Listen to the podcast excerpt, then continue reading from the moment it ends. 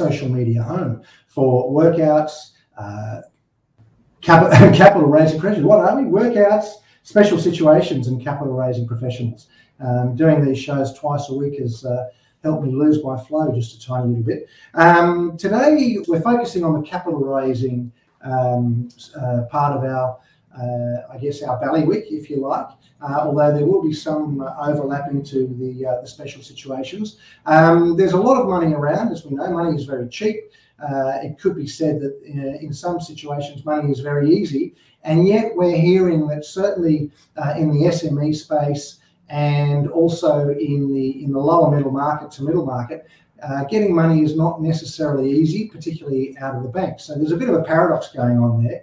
Very low interest rates, money is in abundance under certain circumstances, and yet where the rubber hits the road, uh, getting the right kind of money is is still challenging in some some circumstances.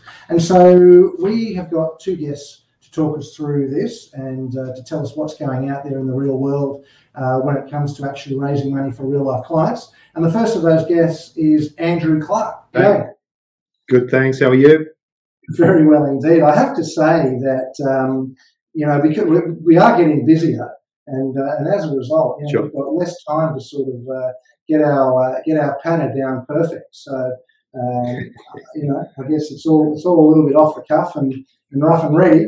Um, listen, you are a CLFP and you yep. have also recently won the Broker Firm of the Year with the Commercial Asset and Finance Brokers Association. So, what's a CLFP, and, and what is uh, what what is the, I guess what's CAFBA to begin with? Uh, uh, uh is the um, Commercial Asset Finance Brokers Association, which is our um, uh, broker industry body.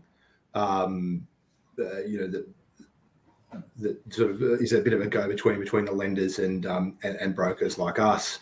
Um, they do a lot of um, um CPD things and, and and help us out with that, um, and, a bit of um, rallying, you know, between us and, and and government and things like that as well. So uh, that's our industry body, I guess, is the the short answer to that. and the CLFP is actually a a, qualification is more common in the United States. There's actually only two CLFPs in Australia, which is myself and David Gill, who's the CEO of CAFBA, who we were talking about their organisation as well.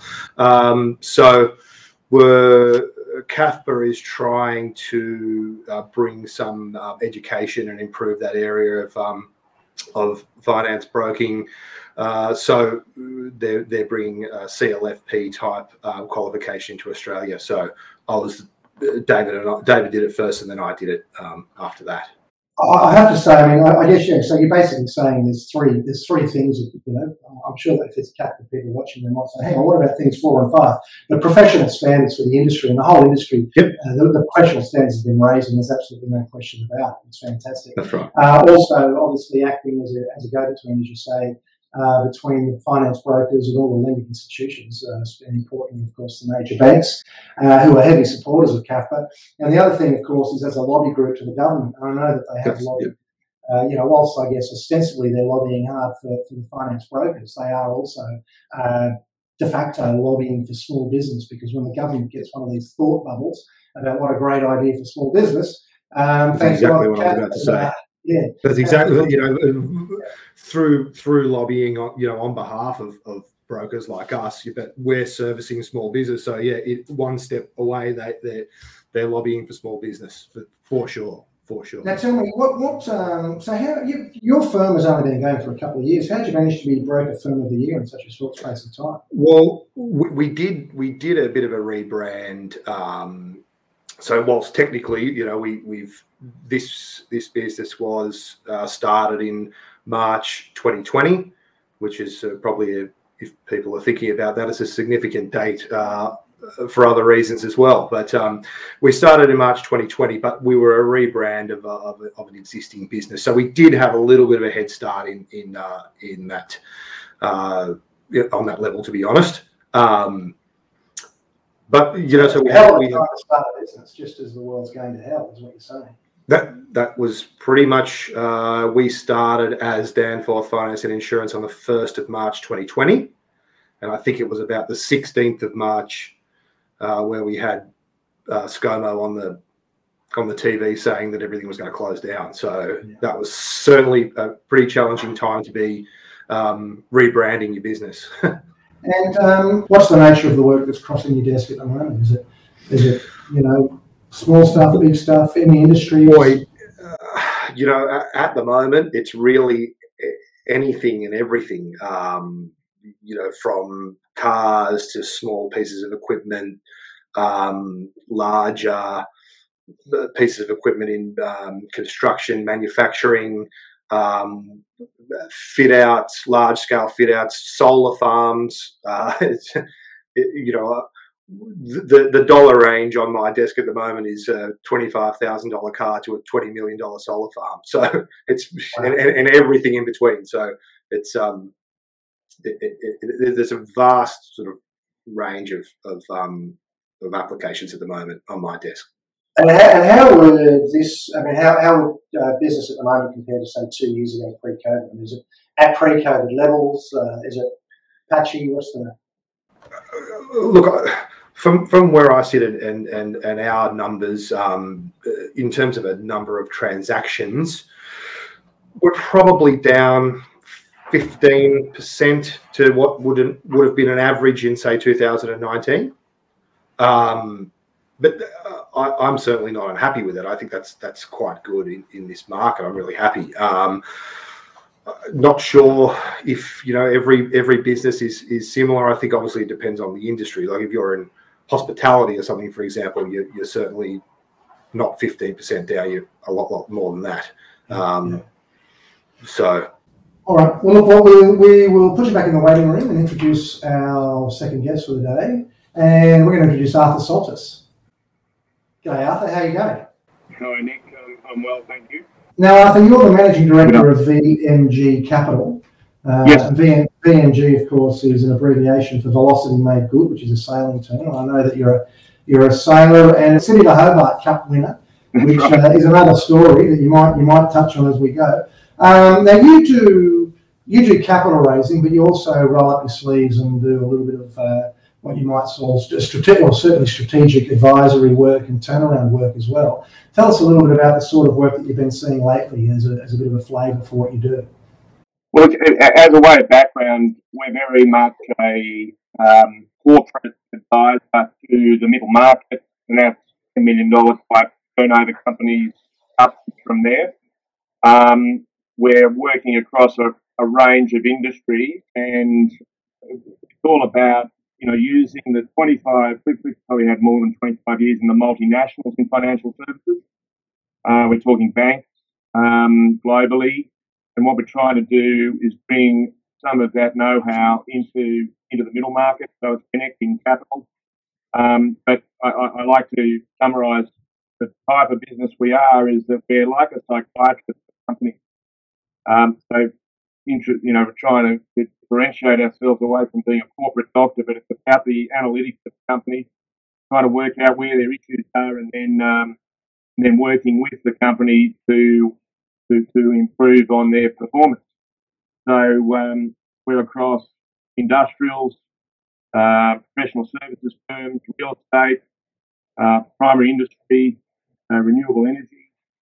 Um, and so what we're seeing in the current market, we've got a good cross section across corporate or mid corporate Australia, and we're seeing, you know, all the stuff we're hearing in the press is, is for real around supply chain interruption, um, lack of access to uh, labour, um, and it's it's really having uh, an impact. I think short term impact, probably less than less than the next uh, over the next 12 months. It'll it'll work itself out, subject to the fifth strain of this virus not getting any worse.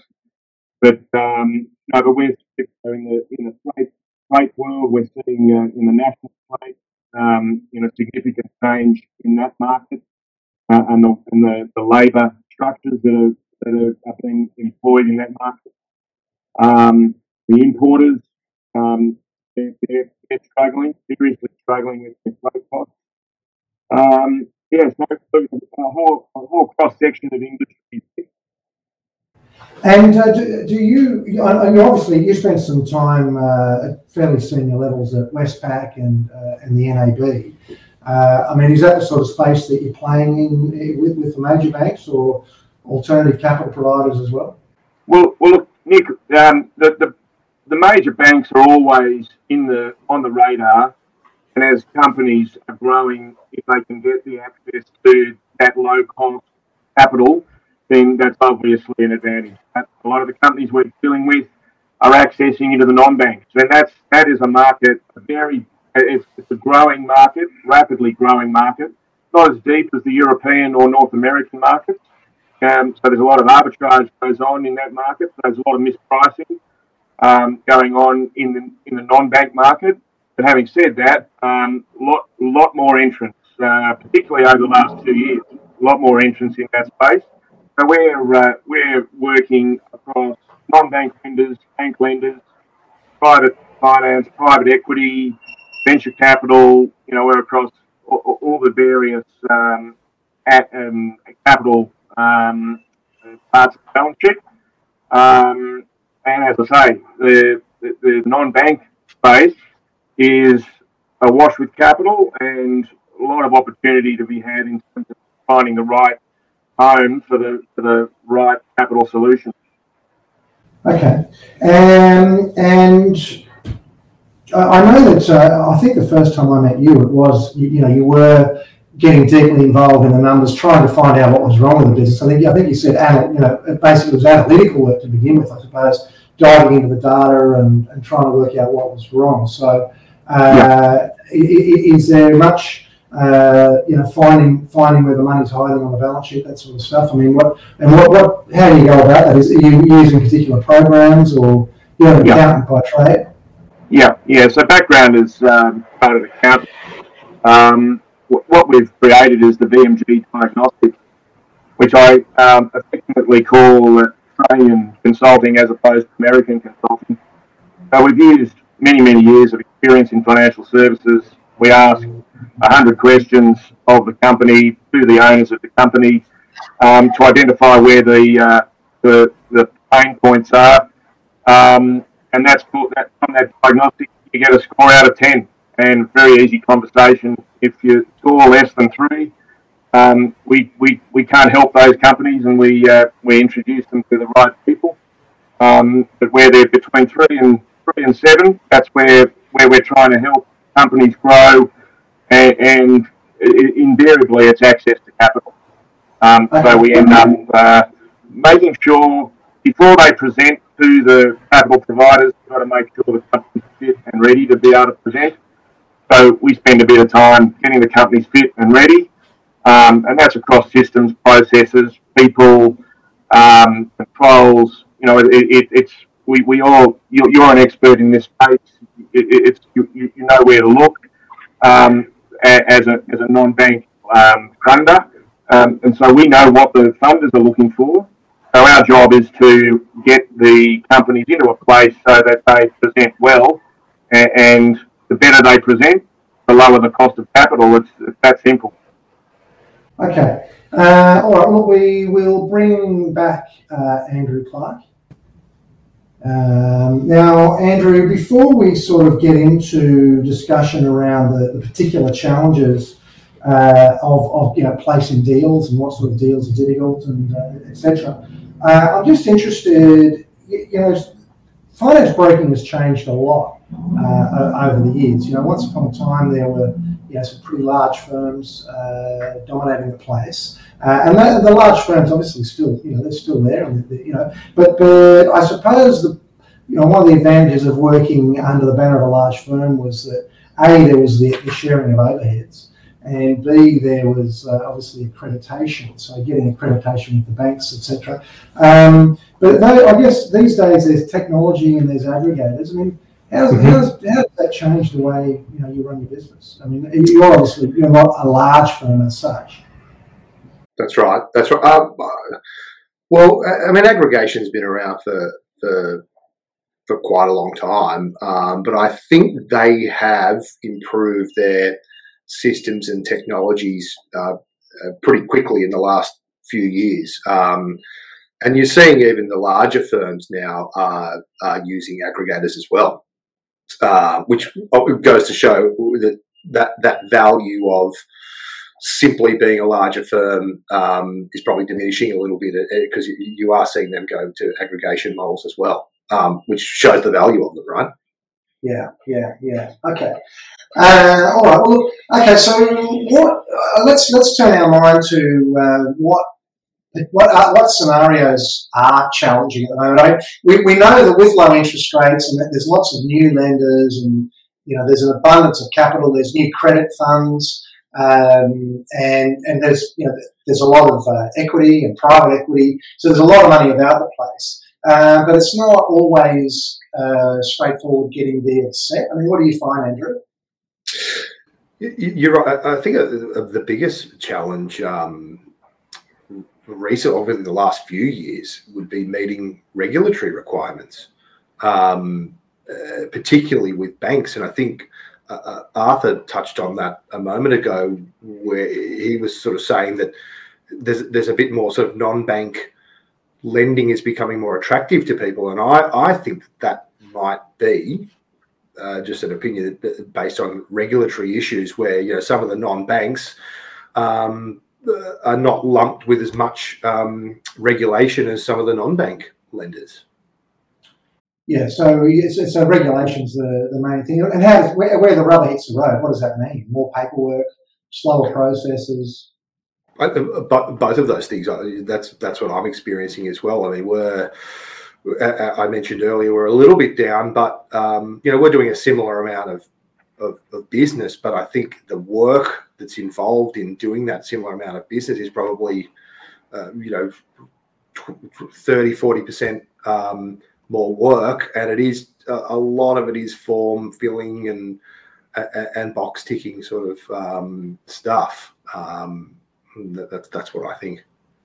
Okay, well, uh, Arthur, before we went live, you mentioned um, the, uh, the, the business relief loans. What are they called? Uh, those COVID relief, yeah, the business recovery loans. Yeah, um, and just tell us a little bit about those. Well, look, I mean, um, and particularly small and medium-sized businesses. Um, and but what we're discovering is that uh, certainly the mainstream banks are struggling to get these loans approved out the door because they're finding, just by the background, they're, they're, they're largely guaranteed. They're not 100% guaranteed, but they're largely government guaranteed loans.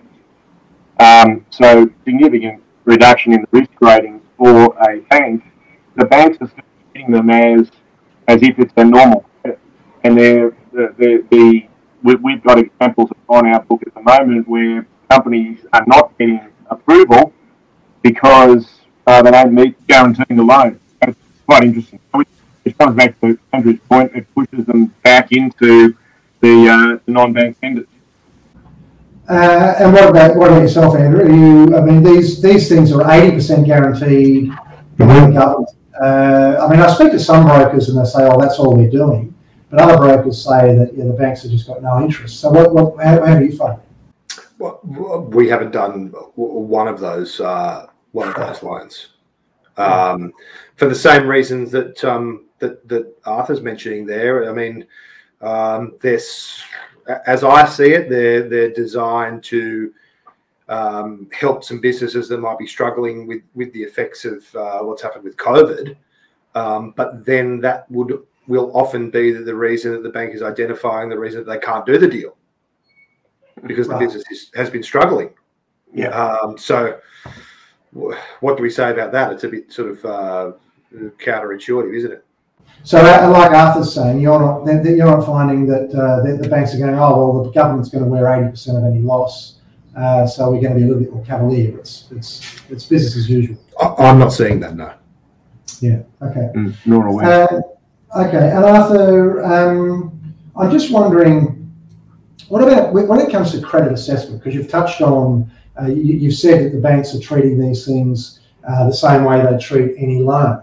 So uh, just sort of moving away from that particular uh, support that the, the, the banks, uh, the government's giving, um, how are banks assessing credit you know, like, they're looking at financials and going, okay, well, there was a drop in revenue and a drop in profitability, but that was because of COVID. Are they overlooking that? Are they looking back to you know financials of 2019, or are they how are they? What, what metrics are they applying to uh, you know, to make decisions given that there's a gap a gap in the financials? I mean, I, I really don't think the credit process has changed from pre-COVID. I, I, I think they're they're very focused on the financials, um, the the EBIT and EBITDA, you know, so the cash flow generation capacity of businesses.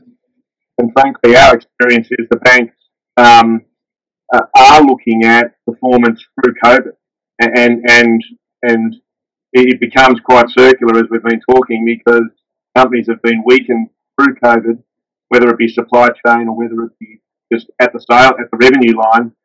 Um, but, but the banks they're looking at the cash flow generation and they're they've, they've been quite um, I would say it's the, the flow of capital uh, at, at that banking level has been been quite difficult. We're, we're talking companies that pay say five or less on the uh, on the VMG diagnostics. You know, they're not um, they're not uh, performing w- well, but there there are good reasons why, and um, particularly around COVID.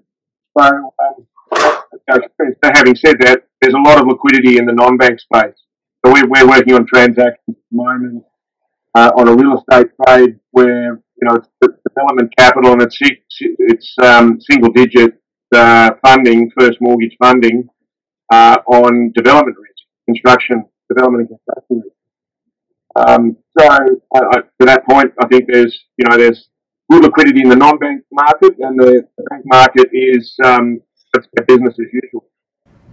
And uh, Andrew, what, what, what, about yourself? Are you finding that uh, you know if you if you've got something where the financials are a little bit impaired, you know, in 2021 financial year, which was the, the year when COVID was sort of the most devastating, uh, are you finding the banks giving giving borrowers a leave pass or just analysing as usual? It's, it's, it's difficult. Good good question. I think that they they they are factoring it in, um, and I I believe that they're trying to sort of uh, act commercially and and um, and not sort of prohibit uh, businesses from borrowing based on a poor performance during COVID, which often is, wasn't the bis- was no fault of management of the business. Uh, but at the same time, they've they've still they've still got to assess their credit, don't they? So um, it's a it's it's a I don't want to criticize them too much because it is a it's a tricky it's a tricky balance. Mm-hmm. Yeah. Okay. Mm-hmm. And and uh, uh, so okay. Well, let's go through the types of capital raising. Obviously, the one that you're doing the most of, Andrew, is new equipment. Um, so new equipment is easier than say capital raising against existing equipment. I would say that the, the banks banks in particular probably do look a little bit more uh, favourably um, uh, at new equipment and new purchases as opposed to capital raising on existing um, unencumbered plant equipment. Um, there's been a there's been a sort of a, a, a perception in the past um, that if somebody's trying to raise capital against their unencumbered plant equipment, then that means that they've got some sort of problem, and therefore uh, we don't we don't want to look at them. That that has been a past perception, which um, I think was a was a little bit harsh, um, and that's why it is a bit uh, it is easier to get finance for new uh, equipment. Like that's very broadly speaking, though. By the way. Yeah. Okay.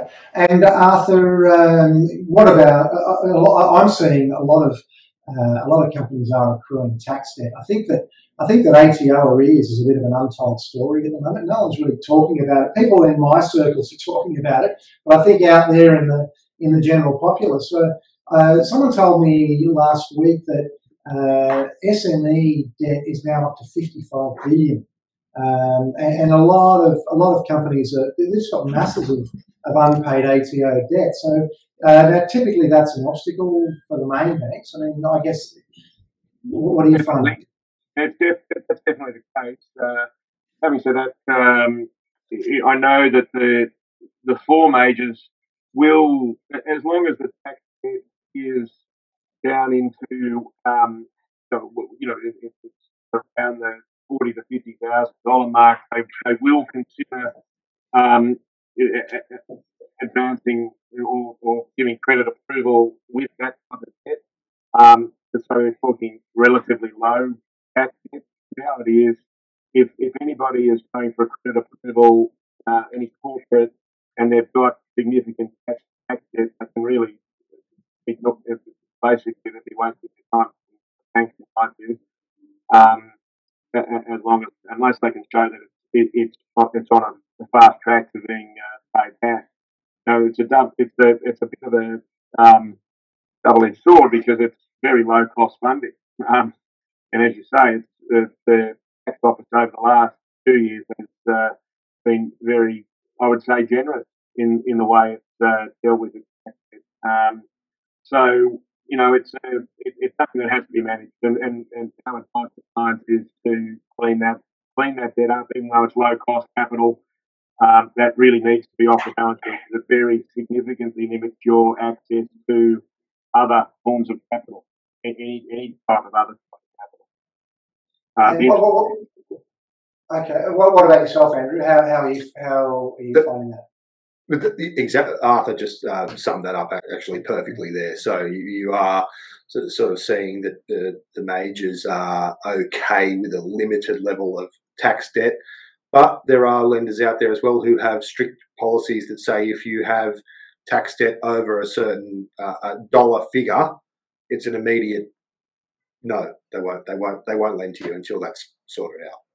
Yeah, I know that uh, CAFBA over the years has sort of tried to bring the ATO and the banking community together uh, in terms of helping helping banks, um, I guess, get you know look past the, the you know the, the, tax arrears situation, particularly where it's under arrangement.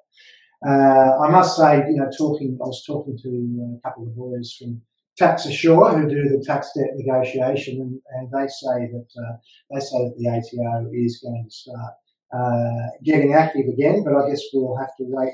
Uh, we'll have to wait and see there. Arthur, um, given that you're sort of more in the corporate space, uh, well, corporate advisory space as well as capital raising, but are you seeing much uh, much call for in the work that you're doing? Are you doing much uh, uh, mergers and acquisition type stuff? You know, helping people sell their businesses or help them help them you know grow through acquisition.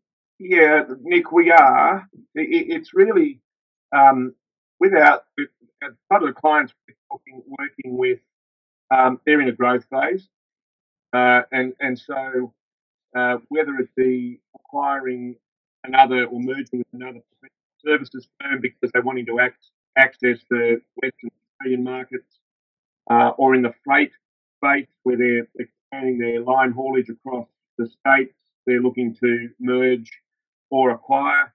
Uh, in one instance, um, a, a, client is um, very dependent on its uh, IP, so it's looking at uh, you know a vertical uh, integration into an acquisition of, a, of, of the IP platform that uh, that underpins their business. So um, there, there is a lot of activity going on. I'd, I'd expect what we're seeing in, in the middle market, small to middle market, uh, we're seeing quite a bit of that activity. Um, and then it's a case of finding the right capital solution to be able to make that acquisition because using balance sheet equity um, is limiting. And so we need to be able to marry, marry those um, uh, promoters, those businesses. We need to be able to marry them up with, uh, with the right financial solution, uh, which uh, has the cost of capital that generates uh, you know growth in growth in equity over time. So um, seeing a bit of that.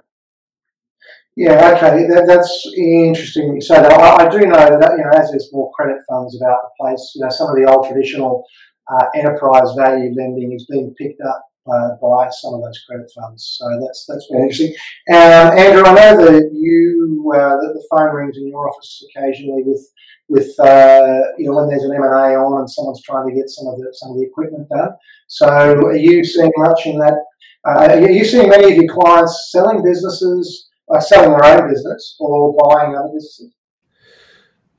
Uh, yes, probably a, a, little bit more than usual in that in that space. Actually, um, got a got a got a couple of both actually. A few few clients of one selling and a few acquiring as well. Um, there's a little bit more activity than than than average, I would say, at the moment. Yeah, definitely. And what, how are you finding uh, the bank's attitude to participating in those deals? It, it, it is it is a bit tricky. Um, to get those done. Uh, you know, certainly um, a lot of information required, and and making sure that you know every sort of scenario is covered, um, and and other interesting ways of um, of funding it.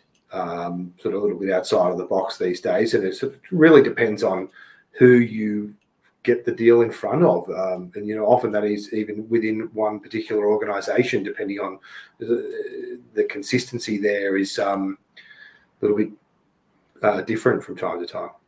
Yeah. Okay. Uh, all right. So you're sure. seeing people piling into that, piling into buying stuff because they're worried about interest rates going up.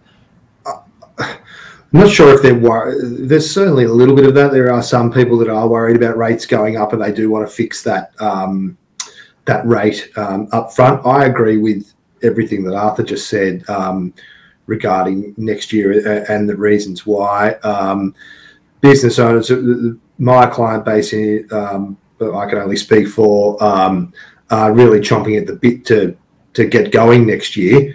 Um, there and the supply chain issue also that um, Arthur mentioned um, is a big one. There's uh, there's approved uh, applications on my desk that you can't jump over that are just waiting on the on the equipment to arrive or waiting on a part or, or something like that. So that's holding it back a little bit, and also obviously um, you've got the COVID nineteen. Um, you know that's got to stay under control, and, and you know government um, reactions to that as well um, are a bit of an unknown. And if you know if all of that goes smoothly, then I can see next year um, being being a growth year. I think, I think for for most businesses. Okay, we've got uh, our friend Jim Salakis um, making his uh, Jim's uh, not not happy with the, the, state of things on the ground.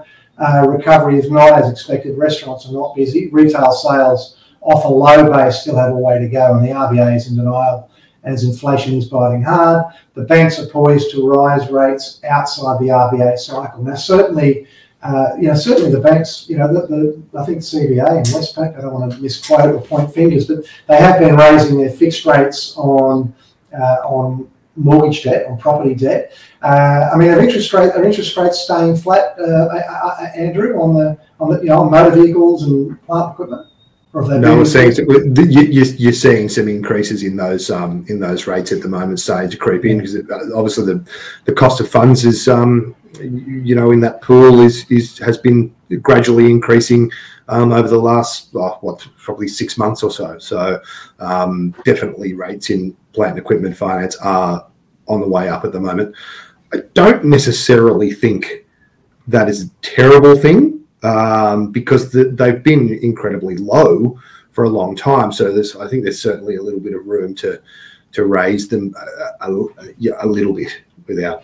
Well, I think look, I mean, sound like I'm on the side of the enemy, you know. no, no, no, no. I mean, there's a whole discussion around, uh, you know, the how there's a misallocation of capital when interest rates are the way they are, and you've got all this government intervention and and uh, central bank intervention. But that's that's for another day. But it does it does distort asset prices, and, and we're seeing that with property prices going through the roof. Whether or not they've eased off, uh, I'm not 100. percent But you, I, must say, I, I was of the view that inflation was out of control and that all this talk of supply chains influencing it was, was a load of nonsense until two weeks ago when I had a discussion with John Phillips. I don't know if you saw that episode of Lunch Money, but he's a supply chain expert. And you know, listening to him, I mean, you know, things are genuinely clogged up. They will be clogged up for the next 12 months, um, but they will unclog at some point in time. Uh, so, you know, and, there are some people that still uh, debate whether or not there's going to be some deflation. But look, we're out of time, guys, believe it or not. So, wow. um, and when Arthur, we didn't even get to talk about Midnight Rambler. Can we just we just we are going to show uh, the Midnight Rambler, which is the that's that's you hanging wow. off the side of that thing back in 1998, um, and that's after you got uh, tossed over by by 70, 70 foot waves, was it? Uh, well, they measured they measured the waves over 100 feet in certain certain instances. But, uh, it was a cyclone, Nick. Um, very difficult uh, conditions, um, and we sailed through that, came out the other side, and there were still um, some top boats competing, um, and we went on to win that race.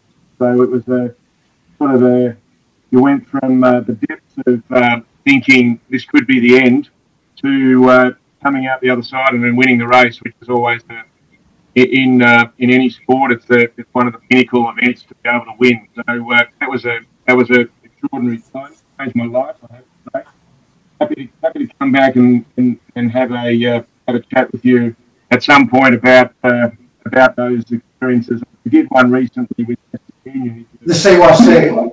Well, no, the um, Union, um, the foreign currency specialist. Oh, uh, okay, yeah, yeah, sorry, sorry. They, they just, yeah. uh, did an interview with me, and um, we talked about how how the lessons of, uh, of, that experience can be applied into the into the corporate world. Because at, at VMG, that's what we're trying to do is help people through the through the uh, let's call it navigating through the storm to get them to the other side, which is um, which is what it's all about, really. Um, and, and I have to say, we're in a fairly stormy conditions at the moment. Um, notwithstanding that things are hopefully the sun's starting to come up and uh, things getting a bit better. Um, well, yeah, it'd be, great to talk to you about that. I mean, the, the, the metaphorical parallels are incredible, aren't they? The, the storm and uh, surviving yeah. and, and all that sort of stuff. And you've done it in real life and not only survived, uh, thank God, but yeah. that uh, you went on to win, which is just absolutely remarkable. And I guess another thing, you know, another sort of metaphor, if I can tease it out, is uh, you know, I remember a, a, a, an old friend of the family. I remember him talking to me once about um, about sailing, and obviously you've done it. He was talking about sailing in the in the Sydney to Hobart. And he was saying how the captains they could just somehow just knew where the breeze was going to come from. It was like a sixth sense, and they'd be doing something that looked a little bit crazy to everybody else. But I guess the, the, the parallels in business uh, are the same, aren't they? I mean, you've got to yeah. Uh, you have got to be able to tell where the breeze is coming from or where the danger was. Andrew, uh, I mean, look, congratulations on your massive uh, win. Not quite uh, surviving uh, a cyclone. But, I was just about to say, it's a tough act to follow. Uh, yeah. my, we're, we're, we're, pleased with our dad with our uh, award. Yeah, it was certainly it was a bit, a bit of a come down from a Sydney to Hobart win. uh, a remarkable achievement, nonetheless, particularly given uh, I know you know some of the excellent firms that you've been competing with, and uh, and also you know given that uh, if you, you know you started uh, you started at a time when you must have thought what the what the hell did I do that for? So all right, gents, look, really big thank you for uh, for coming along and giving our audience such a such an interesting discussion. And I look forward to speaking with you again soon. I look forward to speaking to uh, to our audience again soon in a couple of weeks. Cheers.